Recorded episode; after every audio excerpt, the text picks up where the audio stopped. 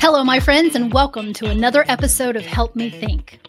In May this year, my husband and I decided to take a trip to Costa Rica for an ayahuasca retreat.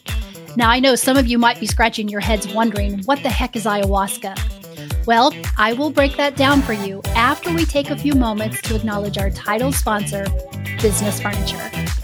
Help Me Think is sponsored by Business Furniture, a 100 year old organization focusing on innovation since 1922. That's right, you heard me correctly. Business Furniture just celebrated its 100th anniversary of creating spaces where people can work better, learn better, and feel better.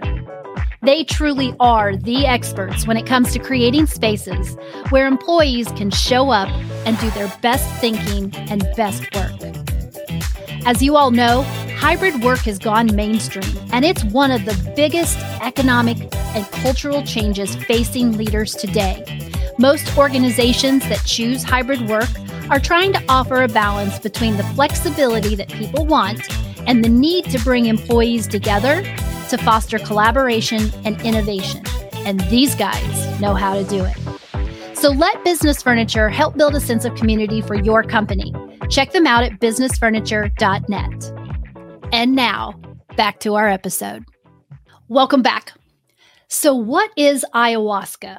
Ayahuasca is a plant spirit medicine that can bring about healing and transformation in people's lives. It is this potent psychoactive brew made from plants found in the Amazon rainforest, and it's got some seriously deep healing and spirit boosting effects. The use of ayahuasca goes way back, like over 2,000 years, as a healing modality among the native people of the Amazon. It's been a total mystery to scientists and anthropologists for centuries, and they continue to be intrigued by it. Now, in the Amazon, they call it La Medicina, and it's typically administered during healing ceremonies led by highly trained shamans called ayahuasqueros. Let me tell you, my experience with ayahuasca was something else. It was deeply spiritual and life changing, and it transformed me in ways that I can't even put into words. The healing power of ayahuasca is just so deep and incredibly potent. Studies have shown that it can support brain health, increase mindfulness, help with addiction and mood disorders, and improve one's overall well being and quality of life. And this may be the reason why, for Westerners, ayahuasca is like the equivalent of a year's worth of therapy. It's pretty much like therapy on steroids. However, it is not a substitute for therapy. In fact, upon our return from the retreat, I made sure that I booked several sessions with my therapist to fully process my experience so I could successfully reintegrate back into a world that had not changed, even though I had. Now, for several years, Brian and I had been thinking about and, and wanting to go to an ayahuasca retreat. Then one night in March, uh, it felt right for both of us. So we made a reservation for a May retreat at New Life Ayahuasca in Costa Rica. A link to New Life Ayahuasca is in the show notes. Soon thereafter, we had an opportunity to speak with Matt Mormello and Jeanae White, the owners of New Life Ayahuasca. And after those conversations, we knew we had made the right choice. Matthew and Jeanae have been working with plant medicine since 2014.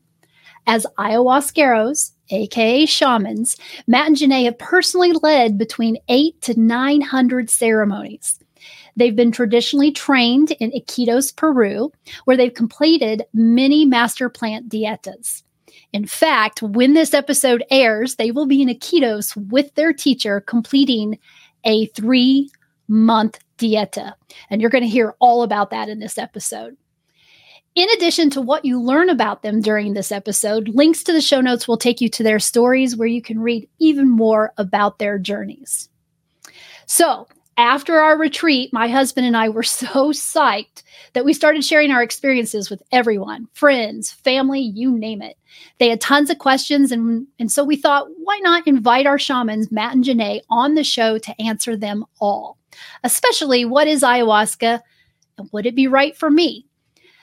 So I asked my husband, Brian Seifert, to co host this episode with me. Since we experienced ayahuasca together, I knew his insight and curiosity would be a fantastic addition to what I knew was going to be a robust discussion. And I wasn't wrong. He added a lot to the conversation. We kind of went all over the place, however, during our chat. So if you're more of a linear thinker, you might find it a bit tricky to keep up. But don't worry, I got you covered. I whipped up some a super handy informational worksheet that covers all the different topics we talked about. It's got extra info to tie everything together neatly. You can find the link to download it right in the show notes, so check it out now. Lastly, a big shout out to the amazing souls who were with us during the retreat Kelly, Nick, Michael, Alessandra, Christian, Chris and Megan, Dave and Maddie, Jerry and Charlene. And of course, Matt and Jeanae's incredible assistants, Craig and Lena, who helped make this a life changing, transformational experience for Brian and me. All of you, you guys rock, and we dedicate this episode to all of you. So sit back, relax, enjoy this fun and informative conversation with ayahuasqueros extraordinaire, Matt Mormello and Jeanae White. Hello, my friends, and welcome to another episode of the Help Me Think podcast. Today, my guests are Matt Mormello and Jeanae White, the owners of New Life Ayahuasca in Costa Rica. Matthew and Jeanae have been working in plant medicine since 2014 and have been traditionally trained in Iquitos, Peru, where they've completed many master plant dietas. As ayahuasqueros, Matt and Jeanae have personally led between eight to 900 ceremonies, and it was through their ceremonial work that they met and forged their love and ultimately started New Life Ayahuasca in Costa Rica. Welcome, my friends. I can't, I just can't tell you how comforting it is to see your faces and to hear your voices. I just like, it's great to Thanks see you for guys. having us. Yeah, Yeah. nice to see you guys too. Thank you for having us on your podcast. I have to introduce my co-host today because I normally don't have a co-host. But uh, today, my special co-host is my husband, Brian Seifert. And for those of you that are listening to the podcast, Brian and I went through um, or, or experienced ayahuasca together. And I thought that his insight today would add to a robust discussion. So I have my husband here. Welcome, my love. Good to be here.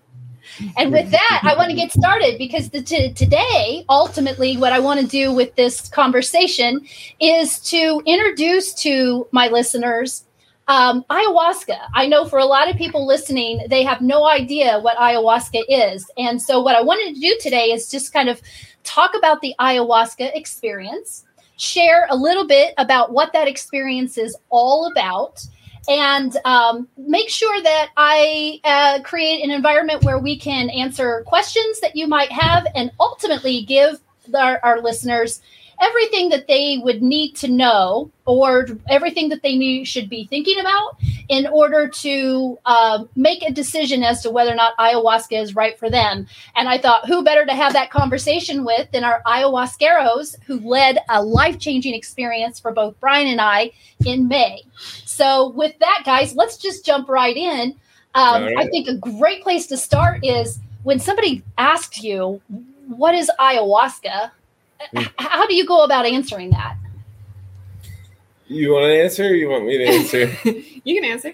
um, so ayahuasca is is a vine and a, a plant, a leaf of a plant mixed together. Um, the the active alkaloid in ayahuasca is DMT, and uh, DMT is responsible for for visions. Um, so the vine acts as an MAO inhibitor.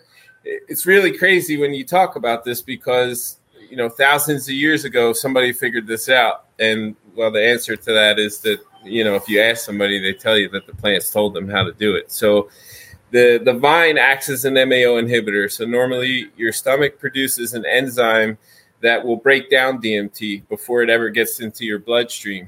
So when you mix the vine with with a with a leaf that's high concentrate DMT, the vine stops your stomach from producing that enzyme, so that the DMT from the from the leaf can get into your bloodstream and you can have a visionary experience. And so let's talk a little bit about why that visionary experience is so important to people and why, and maybe even why way way back in the day it started it, it, it started out as plant medicine which still today it's plant medicine right? Mm-hmm. like so why do we call it plant medicine? And ultimately why did why do people gravitate to it? You go.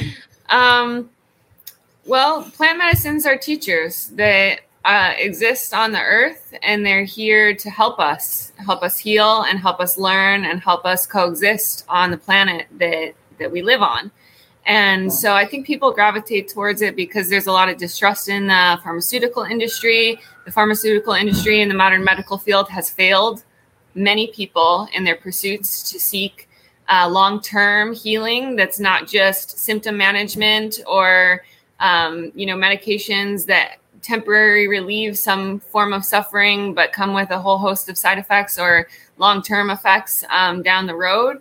Whereas plant medicines offer people a chance to reflect on their traumas in a way that they're not able to either through conventional therapy or through the modern medical field and um, kind of integrate what they experience through this like nature experience into their lives so that they don't have to continue treating symptoms. They can actually address the root cause of some issues to find long term relief so that they can move forward into their lives, um, you know, and live live the way that they want to live and embrace a life that they are happy with. Before we before we move on, I just I, I want I want to circle back to something that Matt said and and uh, just kind of reiterate what we're talking about.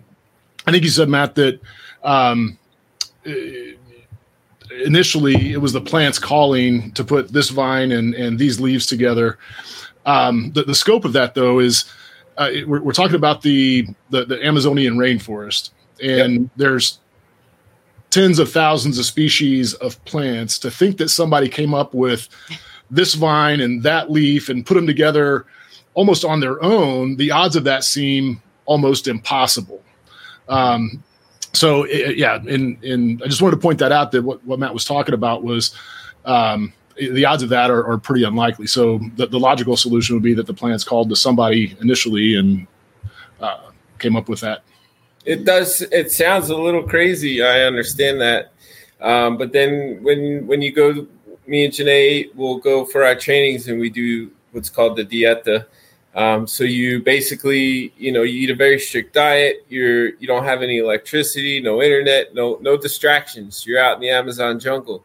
So after a period of time of doing this, um, you get really connected to the to the what your surroundings, the Amazon jungle, certain plants, whatever plants that you're dieting, and these plants actually do start to communicate with you. So and that that's after uh, a 30 day diet. So you know, if you can imagine being born that way and growing up that way, and you know, it's been you're alive for 35 years, and that's the only life you've ever known. No electricity, no internet. You know, you're very connected to your surroundings. You're living uh, in in balance with nature. There's probably a a, a pretty um, detailed line of communication between you and your sure. your environment. And what going back to what Jeanae had mentioned earlier, what I have found fascinating ever since Brian and I started hearing about ayahuasca is that the you, we're not talking about adding anything that is man-made to the brew. The brew is all plant medicine, and yet for years people in the amazon uh, amazon excuse me and and even today are using this to treat things that otherwise here in the western world we can't treat with man-made products. And it's so i just i find it absolutely fascinating that we've got these plants they exist and and they can be used not just to treat um, well, I, I want to talk a little bit about you know the Western world and, and, and how, how the Western world's using it and how that kind of differs in in you know how the um, you know people in Peru and Costa Rica and those countries are using it because um, it's not just there to help us break through barriers, which is kind of the reason that I was there and I wanted to use ayahuasca, but it's it's there to treat mental and physical ailments that if we really rely on this plant medicine, it, it can help us in ways that no man-made substance could help us, right? Am I am I thinking correctly about that? Or how would you fix what I just said or correct it or or expand on it? yeah, I'll take that one. well, um, yeah, I, the, so I the the Western medical model maybe it's helpful for some people for some things and so i don't i mean there's there's been a lot of things that are you know have have taken us in a good direction from that model. So it just seems to be maybe in the last 30 years or so um, whatever's happened uh, is becomes more about um, treating symptoms and not actually get into the root cause of the issue. So yeah, I mean ayahuasca. Maybe it's ayahuasca is not so much used for physical healing in, in that way, in the way that people think of it. Ayahuasca is used to get to the root cause of the issue, so that you can take the steps that are necessary to heal yourself with a diet or whatever the information that you get uh, from ayahuasca. So ayahuasca is kind of just like a, a, a source of information, not really so much used for physical healing, but you take that information and you apply it in your life so you can achieve whatever physical healing that you're looking for.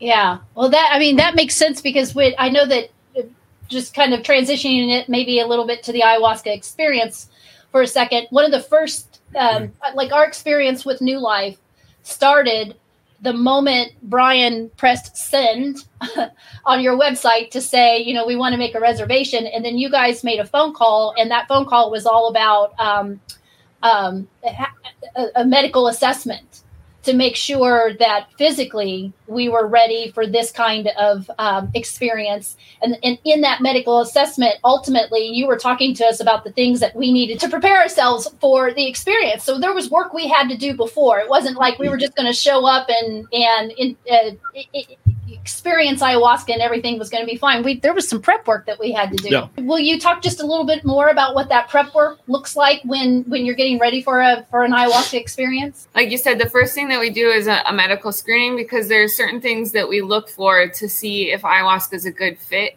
Um, you know, a lot of the things that we have now, uh, uh, or that we we look for with medications and stuff you know, when ayahuasca was originally used, those weren't necessarily concerns that came up in the jungle. So now we have to kind of modify our approach to see what is safe because there are uh, interactions with ayahuasca through certain psychological conditions and also certain medications that we need to be careful of. So we go through and look at that um, just to make sure that ayahuasca is a good fit.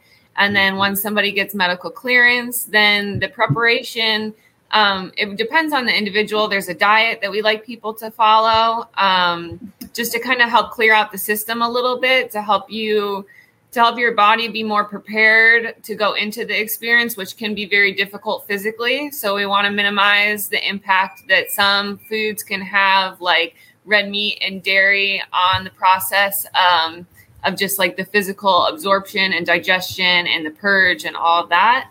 And then there's other things like that we want to try to do to prepare ourselves mentally, you know, which can include um, some kind of uh, electronic fasting, you know, or just being more aware of what we consume because we're consuming every uh, every moment of every day with our phones, with our food, with our relationships.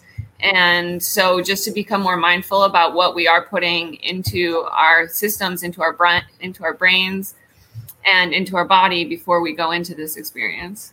Yeah, and that that circles right back to what Matt was saying in that um, we've got to prepare our our minds and our bodies for the information that mm-hmm. that ayahuasca is going to uh, ultimately reveal to us. And it was yeah. it was that initial conversation that we had with you guys that made us super comfortable leaving the country to go do this. Um, hmm. we, we knew that we were in good hands. Mm-hmm. And um, one thing that impressed me was it, it wasn't a, a sales call You, you guys weren't trying to sell us. If anything, you were trying to talk us out of it. Yeah.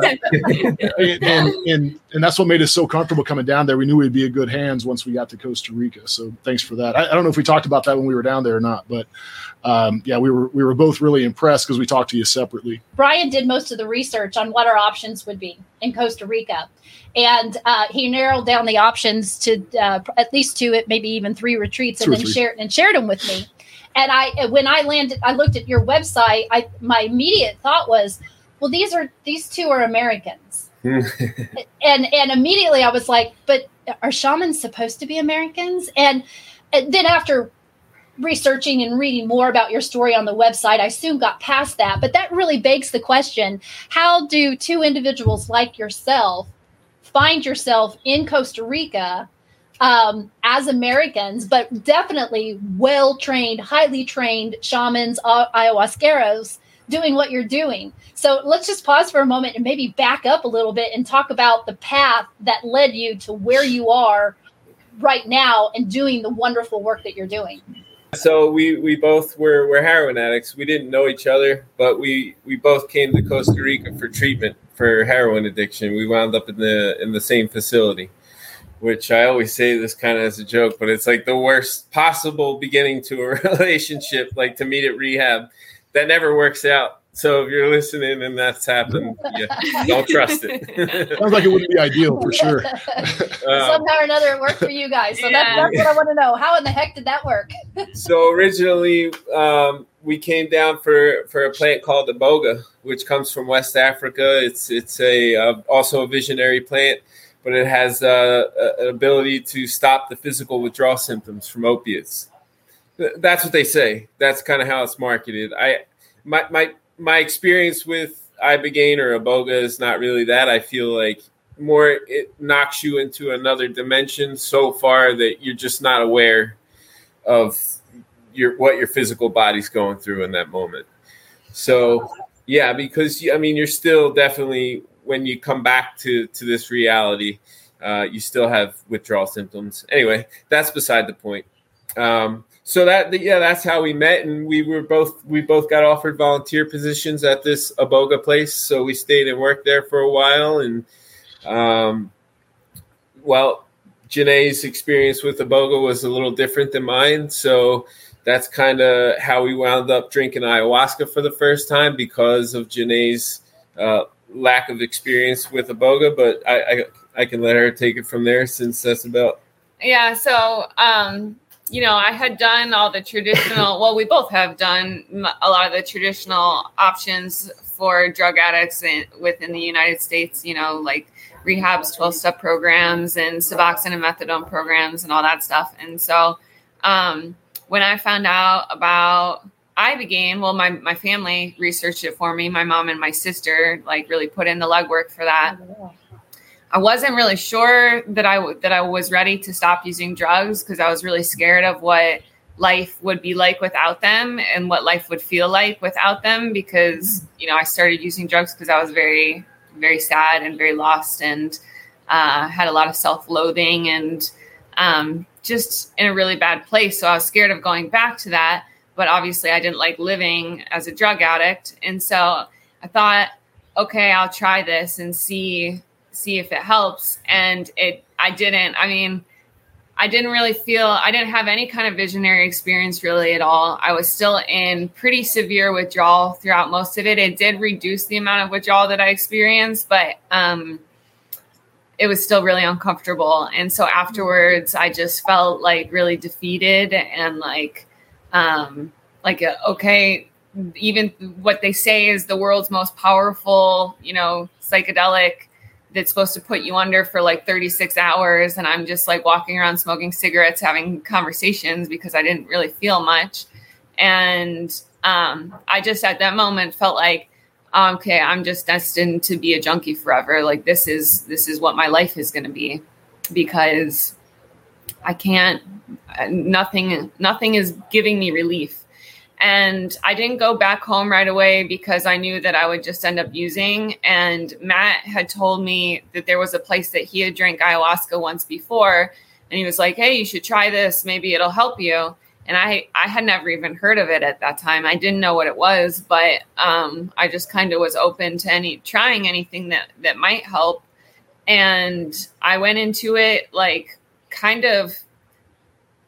I, I didn't have I didn't like I wasn't prepared I don't think going into it and maybe that's the way it needed to happen for me but um I just kind of went into it cocky like thinking that because Ibogaine didn't do anything for me, that this was also not going to do anything. It was so intense that it was like disorienting, and it took me a, a long time to even really understand what had happened. And and then after that first experience, Matt and I kept going and drinking more, and it was through like the first maybe my first five experiences that I, for the first time in my life, had felt any relief from like the constant oppressive pain, like mental pain that I had experienced for, you know, the last 15 years of my life. And um, I was just amazed because I had always thought that that happy people were were pretending and that it wasn't real. And um and so i finally got a glimpse into like what what real joy felt like what real gratitude felt like what it felt like to be like actually connected to your feelings and not not just be like crushed under a weight of darkness. And so that was i mean ultimately life changing for me. was that was that your first ceremony? You had those experiences um it was like a a culmination over the first five. The first one was so intense that i couldn't actually make sense out of anything that was happening in the ceremony like well ceremony.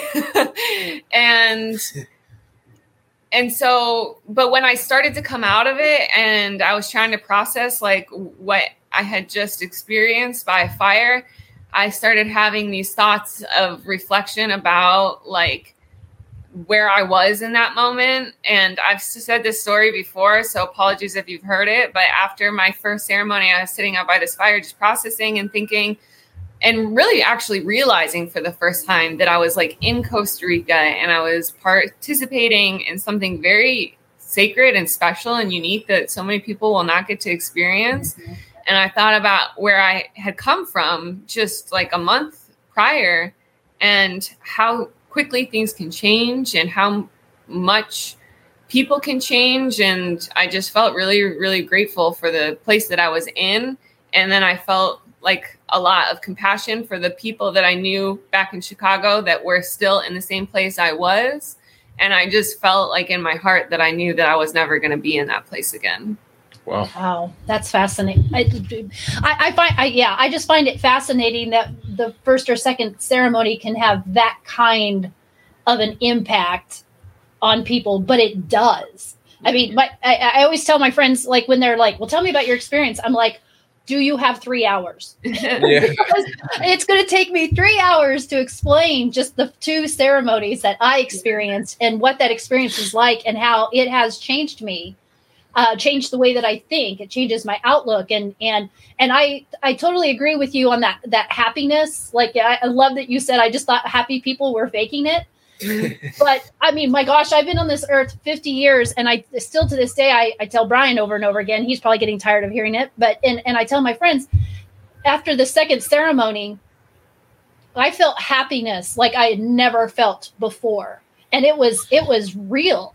And mm. even now to this day, when I meditate, um, and you know med- part of the meditation that i'm following you know it tells you to to really think about the what you want to feel the feelings that you want to hold on to and that you want to live i go right back to the end of that second ceremony where we're all around the campfire and I couldn't stop smiling. I couldn't mm-hmm. stop telling people I love them. I couldn't stop people. And I just there was so much happiness that I I I I just wish I would have figured out early, you know, earlier than age 50 on how to feel that way.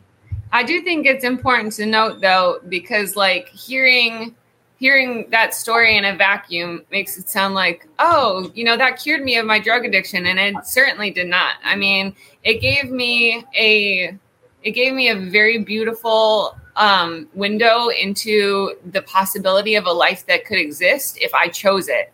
And then I had to change things in my life, which was really fucking hard. And, you know, it took a long time. It wasn't like I woke up the next day and I was just like, oh, I don't want to use drugs and oh, life is happy. And I found the secret to life. Like, I got these little tiny pieces that were like, you know, almost like teasing me, like, don't you want to, don't you want to know more? Don't you want to see what this could be? And then, like, dangling the carrot in front of my face. So I have to take a couple steps of work to get to that next opening and then a little bit and a little bit further. Um, but I just want to be very clear that it's not just like something that you do and not all your problems go away and that right. you just are a different person like completely immediately afterwards. That can, I mean, that is a possibility of things that can happen with ayahuasca. Like Ron always says, with ayahuasca, all things are possible. That is true. Uh, the, yeah, that's my teacher. He always says that, and it, it is true. But you know, we we always want people to have uh, realistic expectations because you know you the miracles thing or whatever you hear about. I mean, yes, maybe it happens sometimes, but that is not that's not the, that's the exception. It's not the rule. So you know, most of the time, ayahuasca, if it works for you, it's most likely going to be a very long path in in your life. It's mm-hmm. not going to be. Oh, I went to this retreat uh, for one week and my whole life has changed. You're you're going to go down that path with ayahuasca and probably continue your work with that. Whether that means once a year, once every two years, once every five years, maybe dietas, who knows? But it's a healing modality. It's just like I've said this many times yoga or martial arts or meditation. You don't just go meditate for a week or do yoga for a week and then you're just like this fucking sure. awesome guru. You know, it's something that you continue to work with and you continue to grow and you change and then things come up that that you want to work on and you change those things and you grow some more but things will always come up and they will always need to be dealt with and ayahuasca is just one way to uh, one modality to achieve that kind of healing. I think it's also oh, sorry. Yeah uh, I, I think it's also important to to understand um not all experiences were like Starla's that, that second time around. Mm-hmm. Um, and, and Matt, you and I talked, um, and, and you cautioned that ayahuasca will humble you if you don't have the right attitude. Can you chat about that? Um, and, and, and maybe uh, give some examples of, of mm. how you can be humbled with ayahuasca. I think uh, I got a little bit of a glimpse of that. I, don't know if you remember my experience. That second ceremony was uh, a little bit different than Starla's. Um, but uh, it was still uh, a, a, good experience. I just didn't have the, the, the happy vibes that Starla had when I was done. But uh, maybe talk about ways ayahuasca can humble you if you don't have the right attitude. Yeah. So so with ayahuasca and, and all things in life, it's important to always remember that there is a balance. And yes, you can have those beautiful, very loving, you know, uh, ceremonies. They're just nothing but love and happiness but, you know, sometimes within ourselves, like I was just saying, there's always things that need to be worked on. Sometimes things are there longer than others. So sometimes ayahuasca has a way of showing you those things and it's not so it's not so pleasant because a lot of times you people don't change myself mostly i'm always usually talking about myself when i'm talking about these kind of things uh, i don't change unless I get my ass stomped into the ground. And otherwise, I just I say, yeah, okay, I'll, I'll deal with that later. But so I have been humbled many times in that regard with ayahuasca. Also, you know, that's why I say it's it's important to remember that with ayahuasca there's a balance. So just because you've had five very lovely ceremonies in a row doesn't mean the sixth one's going to go that way too. the next one you could have your your yeah. ass handed to you. Yeah. yeah. and you know that we're coming back in November, and I've been thinking about that because. And I start. Let me. I, I just want to make um, a, a clarification here. I don't want to give the illusion that I had those two ceremonies and everything's perfect because I, I when I catch myself slipping, that meditation, I use those ceremonies to take myself back like I'm like, mm-hmm. let's go back to everything that happened during those two ceremonies because I can feel myself slipping into old thought processes or old old behaviors they're trying to creep back in mm-hmm. um, and and and i know that this is this is a journey that i'm going to be on until until I'm, you know, six feet up I very much am ready for the the, the unicorns and rainbows in my my. so you guys found yourself in Costa Rica. You were both dealing with heroin addiction. Um, you had both tried iboga and had different experiences, but it, it, it sounds like that there was a gravitational pull over to ayahuasca. So, Matt, how did you how did you become familiar with ayahuasca since you had you had went down there for a different plant medicine? Yeah, well, I had heard about ayahuasca at the same time I had heard about iboga. It was on a, a mm. show on TV that they did about psychedelics on National Geographic. So, um, so that's I'd heard about both. I was initially very attracted to ayahuasca not so much iboga, which I later learned why because I didn't really have much of a connection with iboga. But I, I couldn't I couldn't take ayahuasca in the condition I was in. I had to get off the the opiates first. Um, so iboga was was a plant medicine that was known for that. So that that was why I initially wound up there. But I I always felt very much more connected to ayahuasca since I heard about both of them.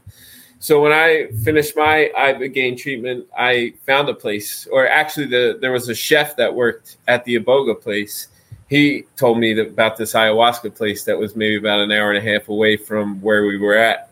So I went there with him for the first time, and then with with Jeanae for the second time. And um, I I think I the first time I drank it, I knew very very strongly um, that I was very connected to to the ayahuasca for whatever reason. Felt uh, very, just very loving. Probably at the time, I needed a very loving experience because I hated myself at the time. I had like maybe 40 days clean, you know, just come off a 15 year uh, heroin addiction. So I didn't have a lot uh, in my, I didn't have a lot to be proud of myself about. Let's put it that way.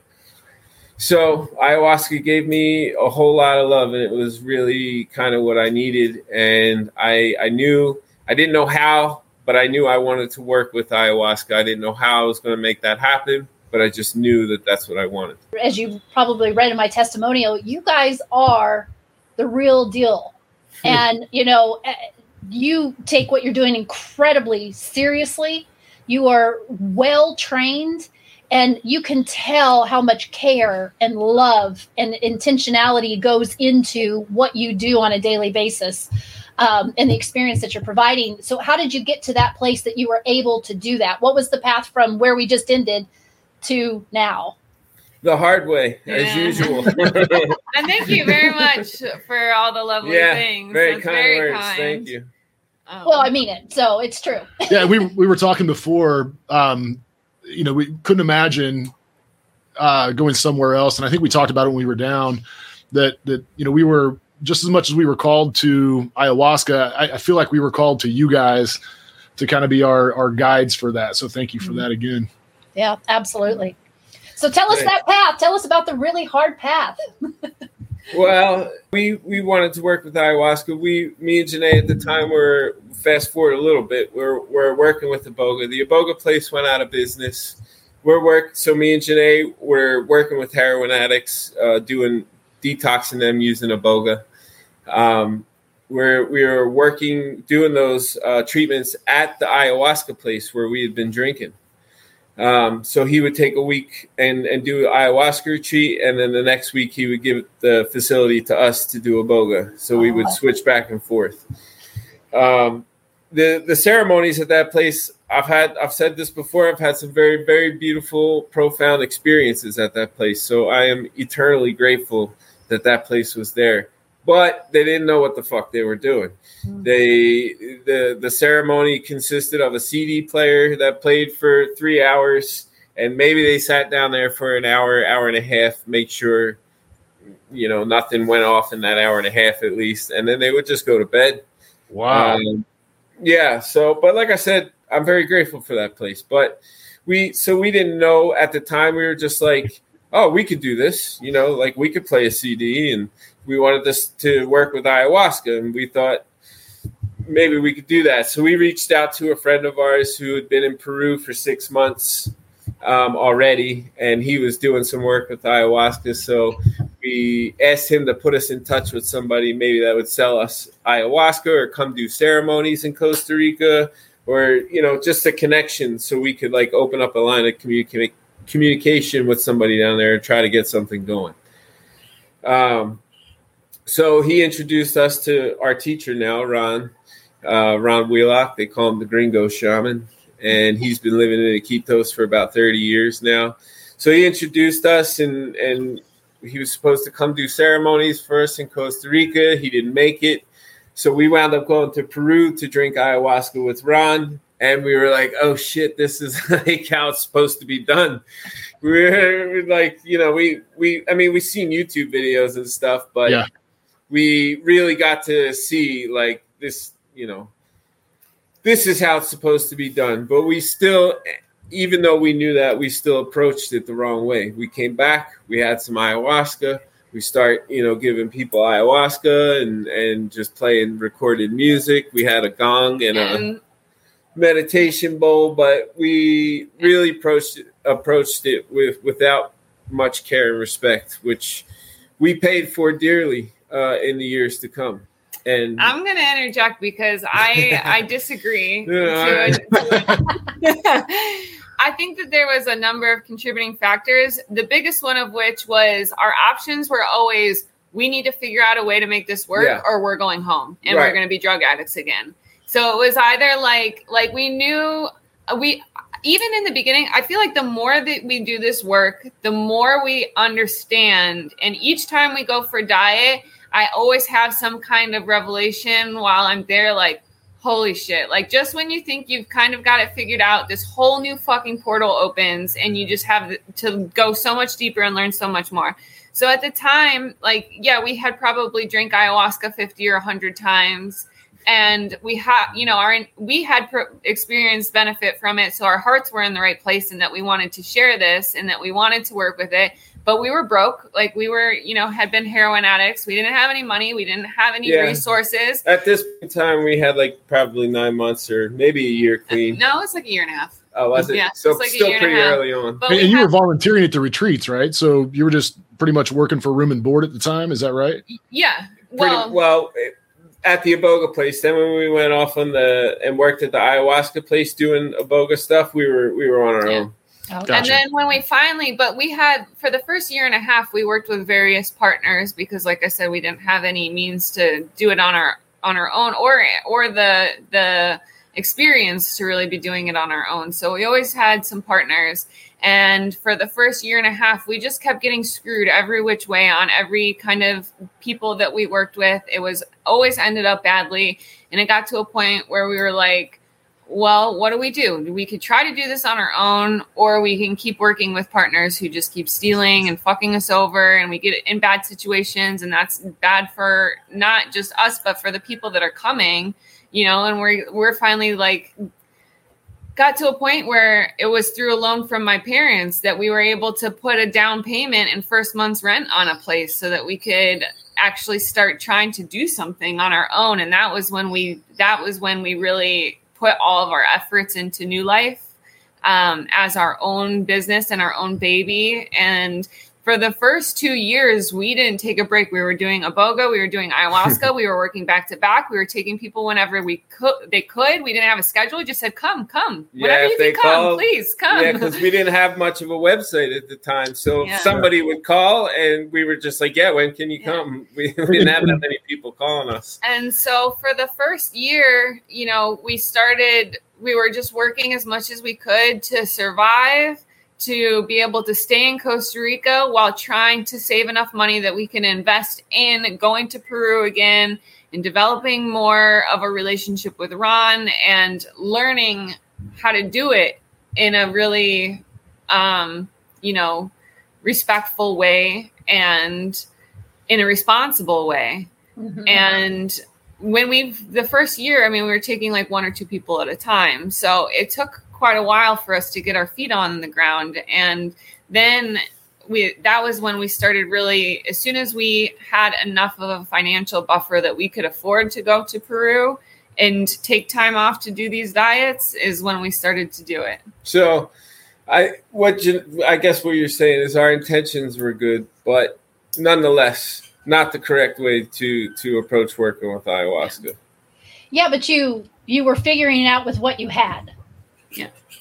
Where others would have just thrown in the towel and given up and and and you guys knew that that that wasn't your ultimate destiny but you also knew that getting to wherever you wanted to be it wasn't going to be a beautiful easy road that you were just going to have to figure it out the best you could and and, and i i have a deep amount of respect for that.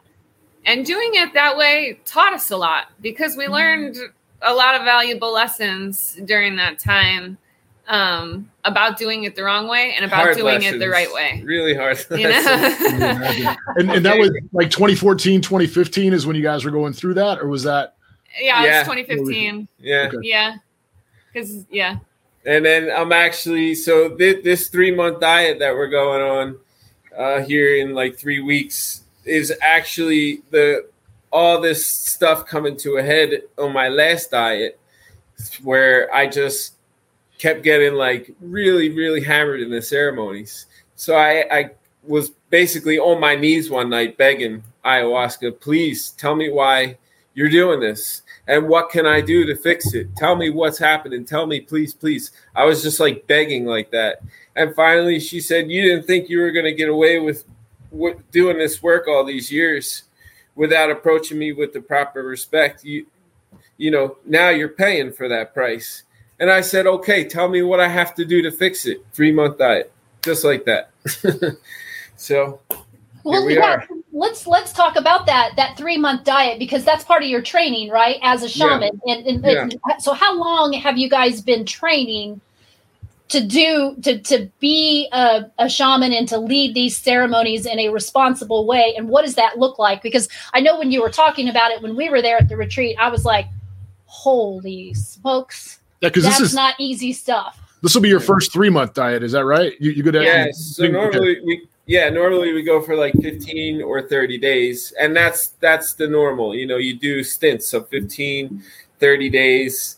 Uh, you know, some people go longer, some people go less, but you you do this. It's a process. You do it continually over probably the rest of your life. Um, to to continue to further your training with with ayahuasca and open up a line of communication between you and the plants that you're working with. Um, so normally, uh, some people do three month diets, but normally it's it's less than that. So this is this is my or our penance to show ayahuasca that we or me that I am very sorry and I'm willing to do whatever it takes to to um, to make that right. And Matt started going down because, like, the first when we first started doing this work, like I said, it was kind of like um, you either you either step into this. Well, for Matt, it was me saying basically, you step into that role or we go home. um, because, and I didn't even know, I didn't know like what was just waiting to come out of him. Like I remember the, the first time I heard him sing, and obviously it's evolved and and he has fine tuned what he does to a really remarkable degree now. But when even the first time I heard him sing, I was like, where did that come from? Hmm. I didn't even know that that existed inside of you, you know? And it just like came out. And then from there is probably what, like six years ago, you did you started doing diets? Yeah. And it was like like i said kind of dependent on our financial situation and it was only like these last three four years that we've gotten pretty consistent and stable with our business and getting fully booked and being able to have more flexibility to take three months off like we're about to to go do diet. But um you know he would go once or twice a year and i would go with him sometimes but i at the time didn't have I don't know if it was not an interest in doing the ceremonial work, but it was I didn't I didn't believe that I was capable of doing it. And so I just shied away from it and I said, I'll handle the website and the administration and you go you go to the jungle and have fun and I'll see you later. um, yeah. yeah. And then the opposite of fun. And then about two and a half years I started going with him and like realized the benefit of it. But going down there like and being um, in the jungle without any electricity on like this super strict diet. It's it's very difficult, but you learn so much in such a short period of time. I mean, they say they say you hear the the the like ayahuasca's 10 years of therapy in one night. Well, going to the jungle for a week, I feel like taught me more about myself even in that first diet that I did than all of my previous ayahuasca experiences had. There's a real magic down to do like doing that there in the jungle. Mm-hmm. Yeah, I can I can only imagine. So uh, for our listeners who don't know what you mean when you say diet, can you give us a little insight into what what is actually happening when you're going to the jungle and you're you're engaged in this dieta? Let you handle that one. so, so um, yeah, so when you go to the diets, you you go off into the jungle. Uh, we go to Ron's camp, and there's no electricity, there's no plumbing. Uh, it's very, very, very rustic. Um, but you're you're in the jungle. There's no distractions. There's no phones. There's no internet. So you you eat a really strict diet. You eat uh, beans, rice, uh, chicken. You can have fish, potato, but no salt, no sugar, no spices of any kind, no fruit, no vegetables, no caffeine, no sex, no masturbation basically anything that you want to do, just it's off the list. um, so you you do that, and you drink ayahuasca twice a week, and you also ingest a, a, a plant along with that. Usually, it's in a drink, uh, depending on on what it is that you're there for. Um, will depend on the the plant that you're dieting. So in in what kind of what I was talking about earlier, when you when you deprive yourself of you know anything that gives you any kind of pleasure or like acts on your whatever dopamine or receptors in your brain that you know start firing and you don't have any distractions you can open up a line of communication with that that other plant that whatever that is that you're working with at that time. And that plant will come in and teach you things depending on what the plant is and what you're there for. Teach you things well they, they can be used for for defense and ceremonies. If you're being attacked you can call in the spirit of these plants to come in and help you defend yourself um, there's plants that are there to teach you songs there's plants that are there for physical healing certain physical things certain spiritual things plants that make you vomit and you can call on their spirit to to make somebody purge in the ceremony it's a million different things. Not a million, but there's thousands of different plants, thousands of different reasons sure. why you would diet them. So, in over the course of three months, um, how many plants will you diet with? That's a good question. That's up to our teacher. It's up to okay. Ron. We don't it'll, know it'll multiple, what we're doing. We'll just go down there and he'll say, "Okay, you're going to do this, and you're going to do this, and you're going to." Usually, with the diets, something something usually happens. It's very strange to to say and maybe accept, but it's true. Uh, usually, about two weeks before our diets, some crazy shit will happen that will come up that will force us to be like, "Oh shit!" Like I need to work on this, and it's it's really like abrupt, and you can't ignore it. So when that happens, that's usually about the time we'll call Ron and say, "All right, this is what we got." So then he can prescribe basically a plant that we're working with. Okay. Yeah. Three months. Uh huh. So wow. it'll be a series of that to answer your question. Uh, it'll be a series of of like seven day, fifteen day, thirty day uh, diets with with different plants. So we don't know exactly how many or what or or any of that really. Uh, we'll probably know in about a week or two when the shit hits the fan. Well, with that, let's transition in the time that we have left to kind of give give people insight into the ceremony and what it actually looks like. And I think one of the things that um, you just kind of sparked in my mind is that um, it, it, it, kind it, it kind of does start with intentions because I know uh, all of the guidance that you provide on your website and all the the, the prep that you send to us.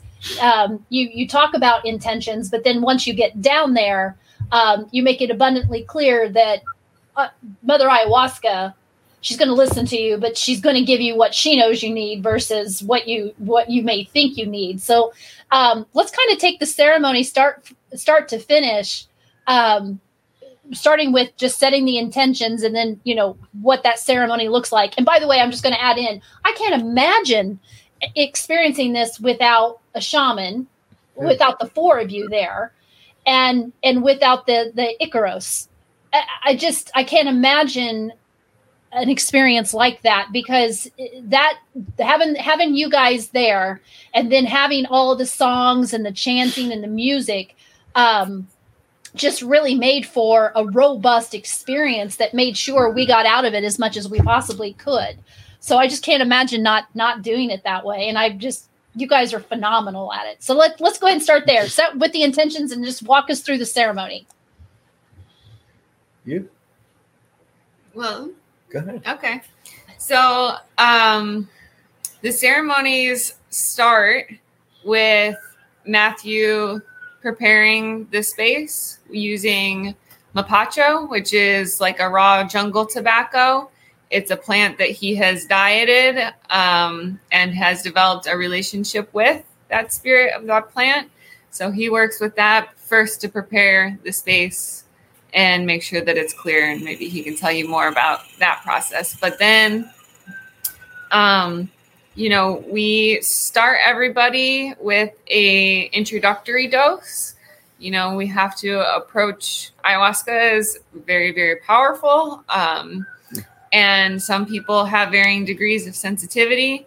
So we have to approach it in the beginning slow and responsibly so that you know we can we can build we can always drink more we can't take it out once it's in so everybody starts with a half a cup and when i say a cup i mean about a shot glass um, and then we sit together in silence for about 15 to 20 minutes. And then Matt and I and our helpers sing a song together to um, to start the ceremony. And then from there, Matt just takes us on a journey through a number of different instruments. Um, so I'll let you talk a little bit about what you sing and play. Yeah. So the the songs that I sing, uh, some of them come from my teacher and his teacher taught us a few songs. Um, and but mo- most of the the songs that I sing, they come to me in the moment. So I, I have no idea what's going to come out. I just open my mouth and uh, the best thing kind of I can do is just get out of the way and let ayahuasca come through and do whatever she wants to do. That's where those songs come from. Uh, I feel like I just kind of allow her to use me basically for for four hours uh, as a as a way to a physical way to express the the sound. So the through that the songs I, you know, I drink at every ceremony, so I I get very sensitive to what's going on in the room, and through my feelings, it depends uh, determines what kind of comes out. So, can we return back to that smoke ceremony and talk a little bit more about sure. just why why we start with that and and what it's really doing for for those that are participating in the ceremony? And why we ended it. Yeah. So tobacco is a is a very powerful uh, teacher plant. Um, some would say the original uh, plant medicine, and some also say that that's how they. That's the, the, when I said that the plants told them how to make ayahuasca, that it was tobacco specifically that told them through visions that they they had with working with tobacco. So it's a very, very powerful plant that is used in conjunction with ayahuasca a lot. It's a really, it has a very masculine energy. Some people call it like a, a grandfather type of feeling. Um, so it's, it's used for a few different reasons. One is to clean a space and prepare it for a ceremony. Also, spirits like the smell of tobacco, so it invites good spirits into the space before the ceremony. Um, and then also as you guys uh, remember, at the end of the ceremony, uh, it's used to to close you up. When you drink ayahuasca, you guys already heard this spiel, so I'm sorry, I'll say again. Uh, when you drink ayahuasca, it opens you up to have these experiences with these spirits and other dimensions. Um, and the ceremonial space is a place of protection. Uh, we are protected uh, by the diets that me and Jeanae continue to do, the, the plants that we work with. So it's very important that when you leave that space of protection and you have drank ayahuasca already, you're very susceptible and you're very open. So when you leave, that needs to be closed up before you leave the space. So that's what the we blow smoke on your head, your back, in the front, on your hands, and then you wash yourself with the smoke at the end. I can attest to the uh, the usefulness of the the mapacho. I, I, don't know if you guys recall um, the the second ceremony. I was kind of on the cusp, and then um, I mentioned that there was this overwhelming smell, and um, and that's when everything took off. And I remember in the the share circle, Matt was like, "Oh yeah, that was tobacco water." Like it, and, and, and it, it totally worked. Like it, as soon as I smelled that, um, that's when everything started happening. Yeah, and, and I, I, suspect that was a little bit of reading the room, right? Yeah, very. Yeah, I use it for, like I said, a lot of different reasons: protection, defense, and yeah, I use the tobacco water too. If I maybe sometimes if I feel something that's maybe got a little weird energy in there, I'll use it to kind of shoo it away. yeah, and Very I. Um, in sharing the ceremony, or at least our ceremony experience, experiences with others, everybody almost everyone's taken aback that they're like, oh, the, the shaman and the helpers drink with you.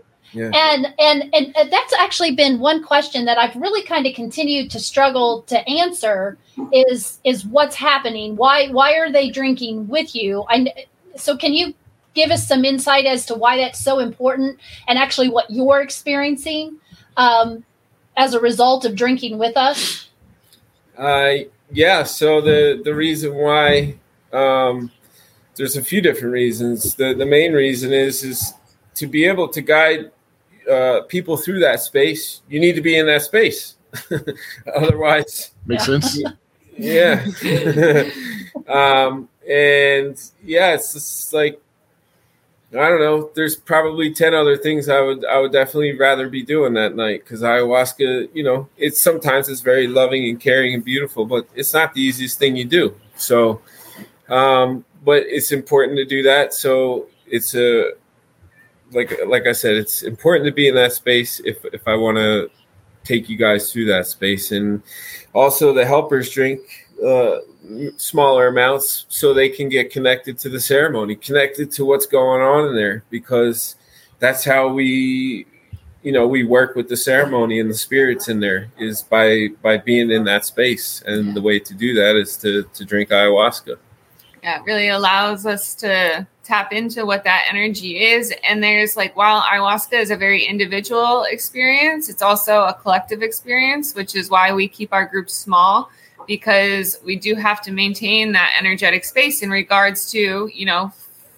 14 to 16 people all processing. They're all having a re- an energetic release as well. You know, we all come here trying to either get rid of th- certain things or heal certain things and so there's a lot of stuff happening in that space. And the way that we're or that matt especially is able to like you said brian like oh i felt like that well, that was intentional. Like you knew when to put that tobacco water down. And the only way to be able to know when to do certain things or call in certain songs or call in certain spirits is by by living that experience with everybody else that's going through it. Yeah that that makes complete sense. And i can only imagine the the physical and mental toll that it, it, it, takes on you guys to to be experiencing what 14 people other 14 other people are experiencing. Like for us as participants we're just it's our own individual experience but it sounds mm-hmm. like that when you're in that space you're absorbing all of the experiences of everyone and then using that information to you know to just to decide how you move move the ceremony forward. Yeah it's a good thing it's good for us though. It's and then we we always have the diets to clean ourselves. Uh, you know, all the stuff that sometimes we take on or don't take on. You know, the diets help to kind of dump all that. Also, surfing mm-hmm. helps us to. The sure. ocean, yeah, it's got its own healing energy. That's why we we really you know like today's schedule and this was around high tide because Yeah. it's it's important for us to have an outlet to get rid of that to get rid of some of that stuff. And I think you guys left the retreat to go surf. Like the, Yeah, the day probably. we left, I think you guys went surfing that I- afternoon. I think. Yeah. The day the retreat was over, that's usually first on our agenda as long as the time works out with the tide. Yeah, So surfing's kind of another form of purging then. Yeah. yeah, yeah. It's a way to like just dispel all that energy. Let the ocean take it away. And we'd be remiss if we didn't talk a little bit about the purging. Um, I, I I laugh when I'm when I'm talking about it with other people. I've created a hierarchy of purging, and I'm like the the, the low at the lowest level is the most pleasant is the yawning. Uh-huh. Right, that's the most pleasant. And then what we said the your nose running because you, you lot that that second ceremony your nose was running Yeah. nonstop. And then let's see, I think I did farting or no belching, farting. That's just not pleasant for the other people, right.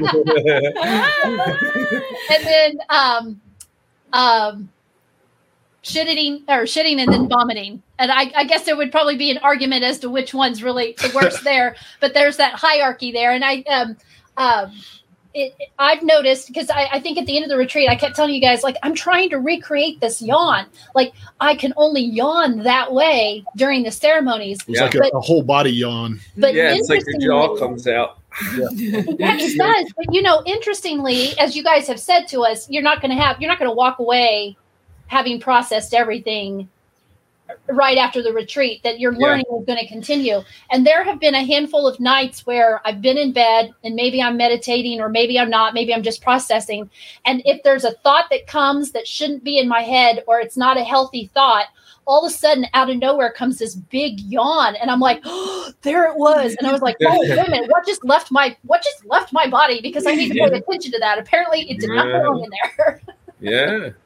So let's let's talk a little bit about the purging process and why it plays such an important part, um, uh, or, uh, an important role in the ceremony, or in what's really happening during that time. I I just want to point out. I'm sorry, not we can go back to that, but the, it's very Okay. interesting that you pointed out about the yawn and what's coming out because that's what people used to say like whenever i don't know 100 200 300 years ago when you yawn and when you sneeze that it's like a spirit jumping out of your body That's true. Yeah. I Yeah. really did during the ceremonies. I it it's, it's early on in the first ceremony. I, I clued in pretty quickly that that's what was happening because, um, you know, well, going into the first ceremony, neither one of us knew what to expect, and and I'm not gonna. I'd be lying if I didn't say I was terrified. Right? I just I I didn't know what was going to happen. I've never done anything like this before. So, um, but I was doing my best not to think because I thought, well, maybe I'm supposed to just relax, let it all go, and not think. But as soon as the ayahuasca kicked in, my brain was like just overdrive, right? And Yeah. all of a sudden I could see these thoughts, thought, thought, thought, thought, thought. And I was like, well, I can't help it. I'm going to process. I'm going to think. I'm going to think. I'm going to think. And every time there was something that needed, I needed to let go of, immediately there was this yawn, and I could just feel Yeah. it and, and somewhat see it just going out, just just leaving, just yeah getting out of my body. And I'm like, okay, that must have been my cue that this is something that I need to let go of. Well, you just perfectly described what the purge is. yeah It's letting go. It's releasing. I mean, we store we store stuff in our bodies in all different kinds of ways, whether that's energetically or physically. And you know, I know the purge is not something that m- most people look forward to, especially when they're coming to ayahuasca for the first couple of times, because it's typically not a super pleasant experience. i love it it's my favorite part Yeah, you learn to like it because, I, I mean, the actual purging part for me, I don't look forward to. I mean, I don't like it, but the feeling immediately after a really good purge is like the most euphoric, peaceful, like Zen, all beautiful, encompassing moments that I've ever had on ayahuasca. It's always immediately following a really, really big and good beautiful purge but in the ways that we that we yawn or we cry or we laugh or we twitch or we move our bodies or we puke or we shit or you know any of those things it's all way that things are coming out of us. We're finding a way to release and that that is exactly i would say for both well i'm not going to speak on your behalf but for me that felt i felt like i just had two full ceremonies of just releasing just let mm-hmm. letting so much go that i otherwise couldn't do on my own because um, mm-hmm. kind of going back to that dmt um, what i've read and you guys obviously can speak to this better than i can but there's a bit of ego suspension going on like um, when you're in the in the ceremony and the ayahuasca is doing its work, it's taking your ego away so that you can actually go through the experience without any kind of self judgment. Mm-hmm. Or at least that's what I felt like I was experiencing. Like I, um, I can beat myself up like no one else possibly can. Like I can be my world's worst critic. And then during the ceremony, it was like I could have all these thoughts, but I didn't. I didn't. I wasn't able to judge myself while I was having these thoughts and or experiencing emotions. There was no judgment there. And then all of a sudden, you know, whatever needed to go, the purge just made it go away. It's nice. Yeah, it can go that way. I judge myself a lot in, in ayahuasca though, so that can, it can go that way yeah. too. really, really hard and uncomfortably sometimes. Really? Yeah, yeah. I mean, it, go, it goes both ways. Yeah. Now, is, that is that judgment happening like while you're participating in an well, experience, it, or while you're you know being the shaman and and facilitating it? Yeah, it can, it can be it can be both. I try um, not to let that stuff in while I'm leading ceremonies. I try to focus more on on what's going on with the group. Mm-hmm. Um, but yeah, I mean, sometimes ayahuasca doesn't, you know, it's not my choice all the time. So sometimes I, I need to be shown something. So that it's going to come out whether I'm leading a ceremony or not. Yeah. So when we when we're sharing the ceremony with with those that are listening, what else would you want to share about the ceremony or explain about the ceremony that would help people understand exactly what it is, so that they could decide if it's something they would that that might be right for them. And and, and maybe talk a little more about the Icaros and and how you come up with those and and uh, elaborate on that a little bit. Well, yeah, I can I can start there, and then I'll let you take it from there. The Icaros. So yeah, like I said, there my teacher teaches me some, and then some just come like in in that moment from from the medicine. So just the, the depends on what's happening in the room, the the what I feel, and based on my feelings, uh, a song will come out and I feel like it usually almost always pertains to what is happening in the room with somebody or multiple okay. people. So that's that's how the music comes to me. Um, and then what was the what was what was the other ones? The ceremony? You tell me. What were the other two things? Go ahead. No, I, I stacked on your question. Oh, okay. So. Well, just um, in, in, talking about the ceremony from start to finish, what have we left out, or what have we not discussed that you definitely want to make sure is out there for for those that are really trying to understand? Well, um, I think we covered a lot of it, but just just something to to be aware of that, like like you were saying, Starla, it's hard, especially now where we're at, to ever imagine doing ayahuasca in a type of environment that isn't ceremonial. but there are places that do that. And the ceremonial space is a very it's a special space, you know, and it's created with protection and with intention. These songs that Matthew and I have learned have been passed down through generations of teacher to student and they serve a purpose. And sometimes they their purpose is to get on our nerves to teach us a lesson to be soothing to be comforting to to make us purge to create discomfort and movement in our bodies. There's a whole range um, of things that that people experience within that space but it is a space that we go through these experiences together we always say at the start of our ceremonies we we start together and we end together. Please don't leave unless you have to go to the bathroom. And then when you're done with the bathroom you come back. Um because, i just i just want to add and uh, just while it's on my mind if you are considering an ayahuasca uh, retreat or ceremony uh, whether it's at our place or somewhere else, uh, a very important thing to look for is if the person that's facilitating the ceremony is also participating. If they're not, to me, uh, and a lot of people that I know, that's a huge red flag if if they don't. So just Okay. one And thing. you're, you're likely to be in the room with 40 people and listening to a CD also. if Yeah. That's the case. Yeah. And Yeah. Uh, speaking of CDs, you know, the function of the Icaros is to call in certain spirits. Like I said, there's songs that are for different things and maybe they affect different people in different ways.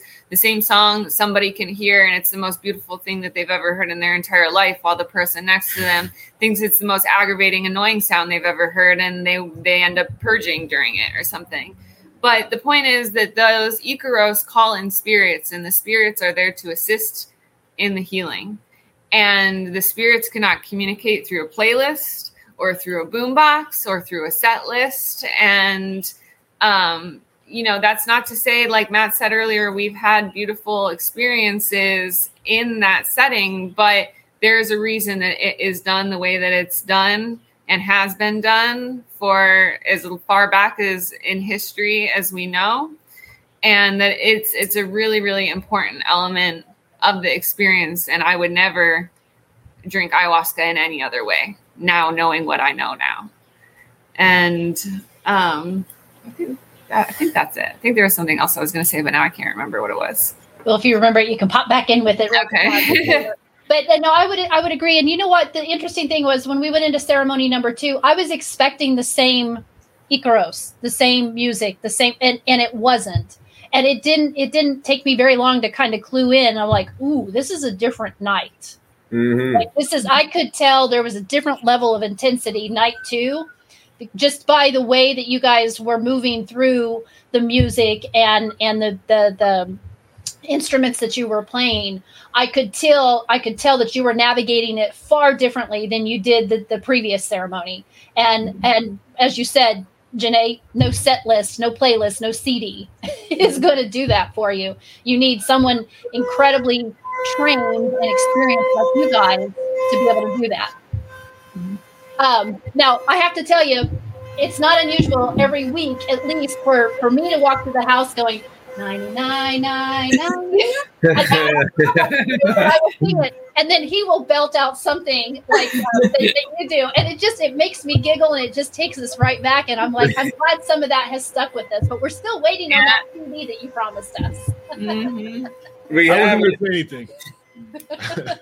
Jeanae's gotta she she's gotta just like well you tracked it out already. I can I'll, I'll send you guys Yeah. I'll send you guys uh at least a few minutes when we're when Yeah. we're done here. I promise. Okay. it's very poor recording with a lot of puking in the background so Yeah. That's all right. I never ever getting back to what something that Matt said earlier. I never thought that I'd ever get to a place where I smiled when I heard people vomiting, yeah vomiting, and um, I was happy to hear people vomiting. yeah get it out get it out So, well, let's let's wrap up our discussion because I know High Tide um, is is in uh, uh, it's there by now, and you guys are ready to go out surfing. But I, we definitely have to answer this question because this has come up a lot in my conversations with other individuals. as they say they will look at me and say, "Should I do it?" And I immediately say, "I'm not answering that question. You don't want me to answer that question." And the worst possible reason you could do this is for FOMO. You need Yeah. to be called to it. So go and just explain to people how you would normally explain it if people are trying to decide is plant medicine for me And, and there's a delineation too. Um, some of the people that we've talked with think that we went down there for recreation, and and I couldn't imagine going through ceremonies for recreation. Uh, does that come up a lot too, as you answer Starla's question? Recreation, not so much. I mean, you hear about it once in a while. Every once in a while, we'll get like somebody who's been, uh, you know, going to AA or NA meetings for like 20 years, and they that seems to be maybe a concern of those uh, those folks sometimes. Um, but it very quickly, once you once you drink it, you understand that that, that is not what it's Sure. about. It doesn't take long. Um, and very simple answer is is if you don't feel like you have to do ayahuasca, then you probably shouldn't. Matt and I actually talked because we knew this question was going to be coming because people always kind of ask, like, how do I know? And it's a difficult question to answer um, because, you know, obviously it's not for us to say or for anybody to say who should or should not drink ayahuasca outside of like, you know, the medical scope of safety. But I really think that, you know, ayahuasca should speak to you in some kind of way. Like you should you I, th- I think it's just something that you know when you hear about it or when you see about it or you meet somebody that's done it it's almost like a little spark goes off inside where you're like ooh what's that i need to do that or i want to do that and not like you know you have somebody in your family who's like this is going to help you you need to do this it's going to change it's you know you need to look at yourself kind of thing or we get a lot of that. We get a lot of like husbands or wives or mothers or fathers calling about their daughters or sons or husbands or wives that they Yeah. need to do this, they need this, Yeah. they need that. But that no, it's if you feel like you you need to drink ayahuasca, then you should drink ayahuasca. If you don't, then you shouldn't. Very simple. It's pretty simple. So definitely not something that you do because somebody tells you to do it, and definitely not something you do for fun or just out of FOMO. Yeah. Yeah. If you do it for fun, like I said, you will quickly realize you were uh, sorely mistaken and you will probably not have a great experience. Back to being humbled by. yeah. yeah. yeah. and also i feel like you shouldn't um i don't know. I was gonna say that you shouldn't do it because you expect to get what somebody else might have gotten from it. Because as ayahuasca is like getting a little bit more recognized and becoming a little bit more mainstream and there's more you know people of status or of celebrity that have done it people are hearing these stories and saying oh well they did this and then got this result so i'm to do that and get that result. But that you know you have to do it for your own reasons and obviously there's an intention guiding everybody but um i don't know i guess just to really to, to really feel if you feel connected to it and ask yourself if you're just doing it because somebody else did it There are many ways to to achieve healing. Ayahuasca is not the only way. So, if like I said again, it just comes down if you feel like you should, then you should, and if not, then then maybe there's another way. Yeah, fair enough. Thank you. So, anything else that we should have touched on today that we didn't, or anything else that you would definitely want to, to share with our listeners um, to make sure that they um, fully understand what the ayahuasca experience is all about and have the information they need to, to make that decision? Mm, yeah, just make sure you do your research if you're thinking about it. And uh, Google's always good to Google the names of the people that, that you're going to, not just look on their website. And, you know, I, ayahuasca's, uh, unfortunately, there's some people that work with ayahuasca that are hmm, Yeah. in it for different reasons. And so just, it's very important that you know who you're, who you're drinking with. Yeah. Due diligence, you have the responsibility of making sure that you end up at a place that is safe and supportive to your experience. And just because somebody has a nice website or because they're well ranked or this thing or that thing doesn't necessarily mean that it's going to be the best experience for you. And that also is true to us. Our retreat is not going to be the best retreat potentially for everybody. I mean, there's a um, um, so many different factors that have to be considered when choosing a place, So but it's the person's responsibility to and it's important to dive deep and make sure that you have uh, that you're you're being guided by your instinct in which way to go. Yep. And I think that that was that was true for us when we decided Yeah. because we had been talking about it for for at least a year, if not more than that. I was going to say three or four years. Probably. Yeah. when we pulled the trigger, we knew. We were like, I was like, yes, press send, press send right now. We're ready. Um, and so one of the things I want to point out for our listeners too is that you guys are available to to chat with. Um, I, you got what I love about you guys is that you're so down to earth. Um, you don't put on any kind of of a show for anyone. You are who you are, and it makes it so easy to talk with you in a way to get your questions answered and to decide whether or not you, you know you feel comfortable doing this. So you guys are always available to have conversations with people before they make the commitment, right? Yep, Absolutely. absolutely. Well, well, that's how it has to be, correct? I mean, it, Yeah. Yeah, Yeah. I have- you take yeah. a I, deposit, yeah. I always want to talk to everybody on the phone before they come. It's important that we not only that you know who you're drinking with, but that we know who we're drinking with. Yeah. And the other thing, Brian, just like you mentioned earlier, that um, nobody should be selling you to, on this Anything. experience. Yeah. You know, if you if you call someplace and you get a hard sales tactic, you should very seriously question their motivations. Great Should point. be a red Because- flag. Yep. And you guys never did that. No, like I said, man, it was it, it was more like you were talking us out of it. Yeah. Because and uh, Matt, you'll recall uh, our conversation. I, I was kind of excited and you know running through the meds I was on, and you're like, "Well, you can't come. um, you're on you're on blood pressure meds." And I was like, "Holy shit! That means Starla can't go." So, um, Oh, and- I, I could have still went. well, but uh, I I think that was that was February maybe, and I was like, I don't know, I don't know how this is going to work, but I- I'm I'm going and I'm going to participate. I'm off the blood pressure meds and and um, started hitting the cardio and and that all worked out. But yeah, it, it definitely wasn't salesy. You guys were great. And, and and and there was just something about that initial conversation. I could tell you were honest. I could tell that, that it was the right place and and I had to figure out how to get down there and be safe through the ceremony. Awesome. Glad you guys made it. Yeah. Well, thank you so much for your time today. I will make sure in the show notes uh, there's a link to all the ways to find you out there on the good old internet. We'll make sure your website's out there and all your social media, um, you. so that uh, those that do want to reach out to you and have a conversation um, can do that. So, again, thank you for your time. Thank you for your knowledge. Thank you for all of the work that you guys are doing. And Brian and I most certainly look forward to seeing you in November. Us Ah, too. yeah. Yeah. Dieta. Yeah. We'll have lots of stories for you. Yeah, I'm yeah. Can sure. imagine. Can't wait to catch up. Yeah. Thank Yeah, you again for too. having us on, on Thanks, your guys. podcast. Hey there, my awesome listeners. Thanks a bunch for hanging out with me today for another great episode of Help Me Think. I want to give a big shout out to our amazing title sponsor, Business Furniture and Company.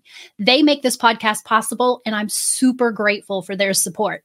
As always, you can find all the links and the free worksheet I mentioned in the show notes over at starlawest.com forward slash podcast. Do not miss out on that bonus material. Now, let's talk about how you can help me keep the show going strong. It's simple. Hit that subscribe button on my YouTube channel. Subscribing there is a super easy way to show your love and support for the podcast. But wait, there's more. You can also subscribe to Help Me Think on Spotify, Apple, and Google. We're everywhere, so you'll never miss an episode.